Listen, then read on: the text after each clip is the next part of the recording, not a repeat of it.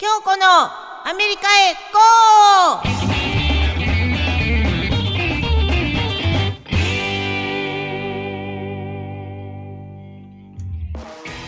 ー！こんにちは。パーソナリティの京子です。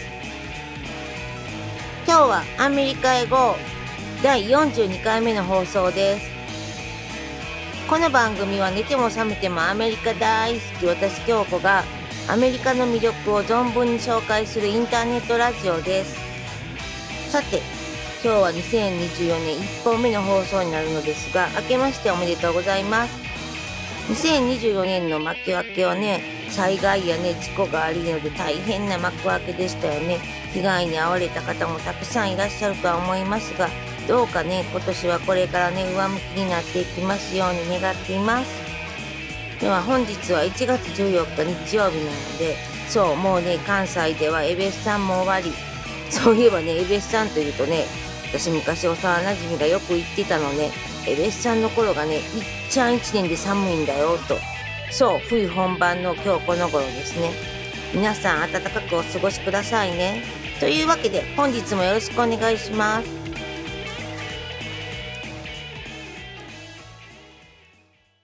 は、2024年の最初のテーマは、アメリカでの短大の授業の内容などを通じて、アメリカの大学生活ってこんなとこだよっていうのをね、いろいろ面白いエピソードなどを加えて紹介していきます。そう、アメリカの大学生活を想像しながら皆さん聞いてくださいね。まずね、私は英語学校に1年ほど通い、日本ではさ、大学へ進学してないので、大学へ行こうと思い、そうですね、親にお金を借りながら大学へ進むことにしたのです。その理由はね、本当の本当は何かを学びたいというよりは、大学出た方が就労ビザが取りやすいだろうなと思ったからなのです。で、進学することにしたのですが、ここでさ、いきなり大学ではなく短大からにしたのは、もちろん大学の方がレベルが高いこともあり、そしてね、何よりね、大学の方が学費も高いの。私は短大、大学ともに公立へ進みましたが、短大なんてさ、ネイティブの人はさ、ものすごく安く行けるのね。お稽古ごとレベルでさ。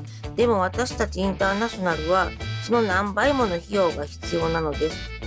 それでもやっぱり短大の方が少しは安いので、短大で一般教養の下の方のレベル、もちろん大学へトランスファーできるものね、を取れるだけ取って編入するという形をとっているわけです。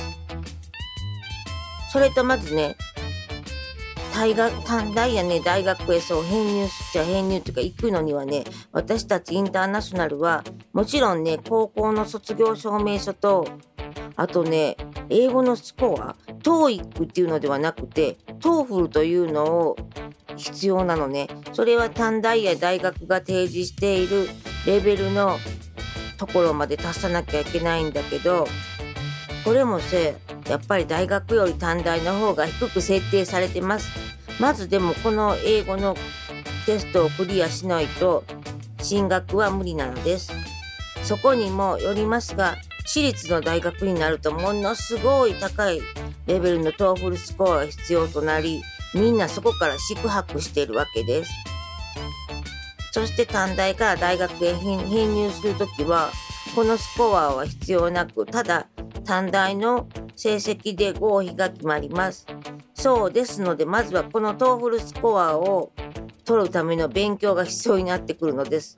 そして私はめでたくトーフルスコアをゲットでき、短大へ入る準備をするわけなんですが、短大ではさ、一般教養を主に、そして大学で本格的に学ぶであろう専攻の分野の基礎的な触りの部分を授業にとって単位をと集めていきます。そう、もちろん短大の一般教養の中には数学も英語もあります。そしてね、なんか入学時に数学や英語のテストがあります。そこで自分のレベルが決まり、数学はこのレベルから英語はここからとテストで決まっていくのです。そして卒業や編入に必要なところまでレベルを上げていかないとダメなのですね。そのように順番に取っていくわけです。なので友人に言われたのが数学もなるべく一番下から入るのではなくなるべく少しでも上から入る方が時短できるよっていうわけですね。でも私ね、渡米したのが28歳。高校出てもう10年も経っててさ、今更数学、そんなんわかんない。よね。まあ高校時代もろくに勉強なんてしてないけど、特に数学なんてちんぷんかんぷんわかんないし嫌いだったしね。ということで友人に数学を教わることにまあそれでもさ英語も数学もそこそこ下の方から入るわけなんだけどがっつりそこから学生していくわけです。ちなみに私の専攻は大きくはビジネスの専攻ね。その中で Information System が専攻なのね。それでビジネスの勉強と情報処理の勉強をしていくわけです。なので授業では表計算の Excel というよりデータベースのアクセスをがっつり使います。そしてプログラミングなどの勉強もしました。もちろんこの専攻は短大でも少し学びますが、大学で今後がっつり勉強していくわけです。ちなみにね、専攻とはね、英語でね、メジャーと言います。なので私の major は Business Administration、そしてフォーカスオン、マネジメントインフォメーションシステムといった感じです。この focus on っていうのは集中、焦点という意味になります。そしてまずね、短大へ進学します。短大への授業といくつかのエピソードを紹介していきますね。まずはね、一般教養の中から、この一般教養も、ほら、このカテゴリーから何単位取得しないととか決められてます。そう、国語のような枠からはいくつか必要で、と、その中でもちろんさ、必須とかもあり、私は文学とスピーチを取ることになるんだけど、その他にも英語のクラスもあります。はじめは下の方のクラスなのでインターナショナルばっかりのクラスだったかな。短大で大学ではちょっとしたことでもみんなの前で発表やペーパー書く宿題がとっても多いです。ではまずスピーチのクラスでのことです。スピーチのクラスはその名の通り、毎回スピーチをします。順番が回ってきます。そしてさ、しょっちゅう回ってくるのです。題材は何でもいいのです。歩道を向くとこももちろん OK です。私はいつも緊張してます。そう、ある意味とってもストレスのたまるクラスです。そして一つね、素敵だなと思ったことがあるのね。私はね、よくそのスピーチのクラスでは、韓国人の女の子の横に座ってたのね。お互いほら、アジア人のインターナショナル同士だったしね。でね、私たちはね、自分たちがスピーチが終わるとよくお互いに、私のスピーチ分かったなんてね、話をその子にするんだけどね。私はいつもね、理解するっていう意味のアンダースタンドって聞くか、ゲットできたなんて言い方するんだけど、ある日さ、彼女はさ、私に、私のスピーチデリバリーしてあって聞いてきた。そんな些細なことだけど、なんかね、私ね、ここでデリバリーって使うんだ。なんかいいなってすごく思ってね、すごく印象的に残った出来事だった。そしてね、もう一つはね、文学のクラスなんだけど、このクラスね、毎回宿題があってね、なんか短編の小説を読んできて、毎回ね、全員ね、意見や感想を発表させられるの。でね、ある日ね、物語の内容は全く覚えてないけど、私が発表した後な、あるアメリカ人の女の子がね、私あなたに同意するって言うてくれて、なんかすごく嬉しかったのをすっげえ覚えてる。ちゃんと私の内容伝わってるんだなって思ってね、そんな国語系のクラスのお話もあれば、サイエンスの科学のクラスも必須だった。私はその中でも栄養学と化学は好きだったな。もちろん難しいことはわかんないんだけどさ、なんかさ、化学って面白くない？だってさ、いろんな存在する気体や液体って必ず何かと何かをくっついてできてるわけだしさ、そう考えると面白いんだな。例えばさ、塩だって NaCl でナトリウムと塩素なんだよ。とかね。化学は短大のクラスだけどそこそこ難しかった。でも面白いな。英語の壁もあるけどね。実験もあった。そう、そういえばね、科学の実験で温度測ったりするじゃない？その時用いる単位がね、聞いたこともないものだった。日本ではさ、温度は摂氏でしょ ?C っていう単位じゃない？でもアメリカでは歌詞ね。英語ではファーレンハイって言います。で F で表すのね。でも科学の実験ではそれらを使わずさ、ケルビンとかいう単位を使うの。絶対温度っていう単位だし、よくわからない。私全く説明できないから、興味のある人はケルビンっていうのをググってみてくださいね。次は栄養学のクラスのお話を少しするね。そう、このクラスは文字通り食の栄養素を学ぶクラスです。私たちのような単位を取るためにこのクラスを受講してる人もいれば、そうでなくさ、どこかのお母さんが食の勉強をしに来てる人もたくさんいるのです。そう。興味ある内容だし、とっても楽しい。そしてこのクラスにもやっぱり宿題と発表があります。なんかあるね。食品のパッケージのラベルをラベルを持ってきてそれについて発表するという課題がありましたこのクラスですっごくね印象に残っているのが果物とかの話なんだけどまずな果物はそうアメリカのスーパーに行くとさもちろんたくさんフルーツが陳列されてるんだけど日本とは全く様子が違うのねそれがさそのフルーツの色がさものすごい明るく発症し、発着しすぎていて、なんかテカテカしてるっていうかさ、なんでこんな色？すっげえ不自然だなっていつも思ってたのね。うん。でね、栄養学のクラスでさ、先生がさ、スーパーのフルーツはワックスが塗られていますと、その時さ、アメリカ人たちは、えー？ってみんなものすごく驚いてたことに、私は驚いたら、そりゃそうだろう、あんな不自然な光り方ねえだろうってね、そんな出来事があった。あとね、まだ5つほどね、短大でのクラスのエピソードを紹介するね。そうね、私ね、一般教養の中でね、アンソロポロジーという人類学を取ったのね。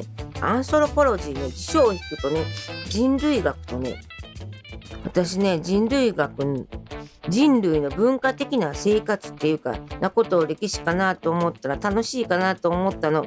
でも違った。そういうことにも触れるけど、骨の名前を、歯の名前を喋るの。喋るのって。調べたり学ぶのね。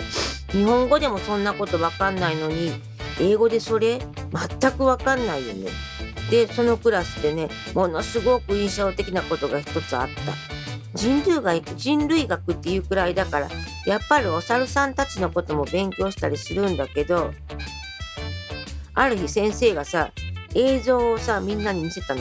それがさお猿お猿さんたちがたくさんさ露天風呂に使ってる映像なんだけど私らさ日本人からすると実際にその光景を見たことなくても映像や写真でさちょくちょくさ見かけるものじゃない。でもアメリカ人たちはものすごく驚いてた。そのね私は驚いてたことにああそうなんだ。こんなこと見たことないんだなと思った。でそんな人類学のクラスのお話でした。では次はね哲学のねお話するね。私はなぜかこの一般教養から哲学も取るんだけどちなみにさ哲学って英語でねフィロソフィーと言います。これは正直私には全く合わない分野だった。どんなねことでも学ぶことはもちろんプラスになると思うのね。何でもさ知らないよりは知ってる方がいいでしょ。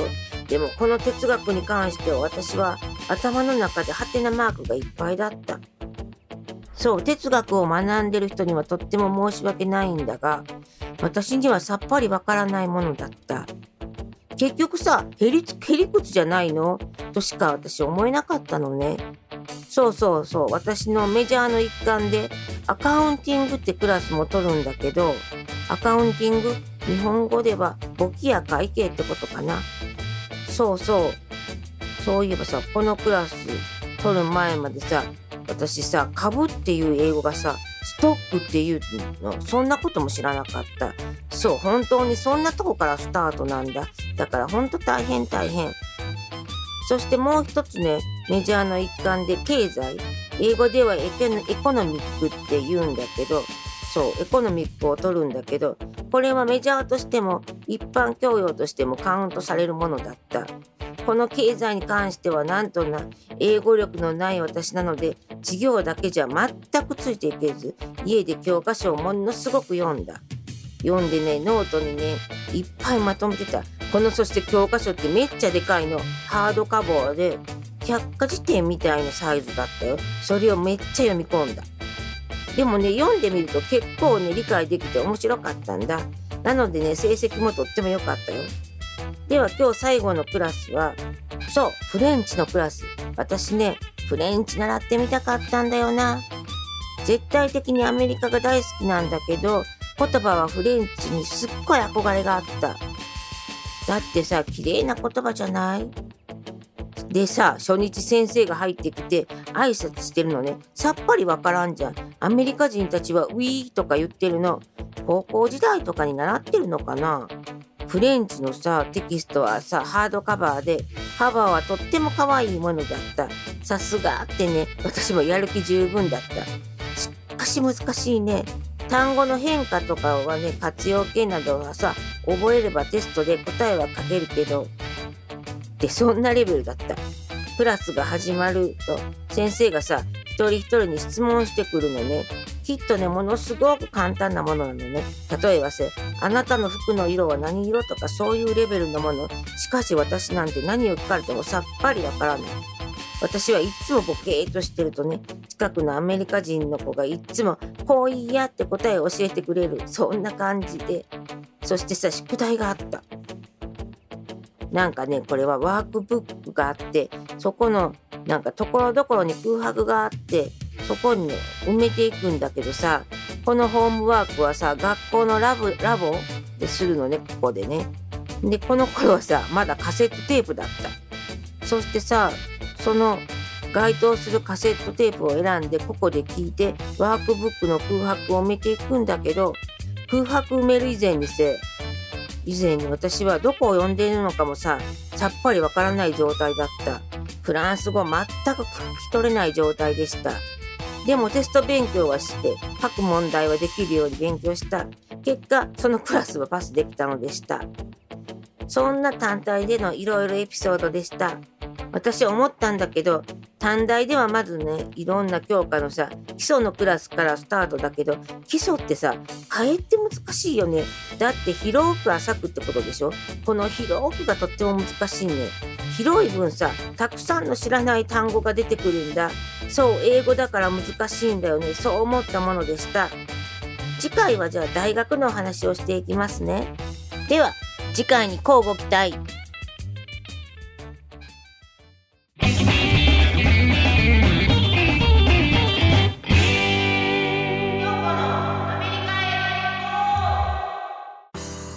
て今日のお話はいかがでしたか？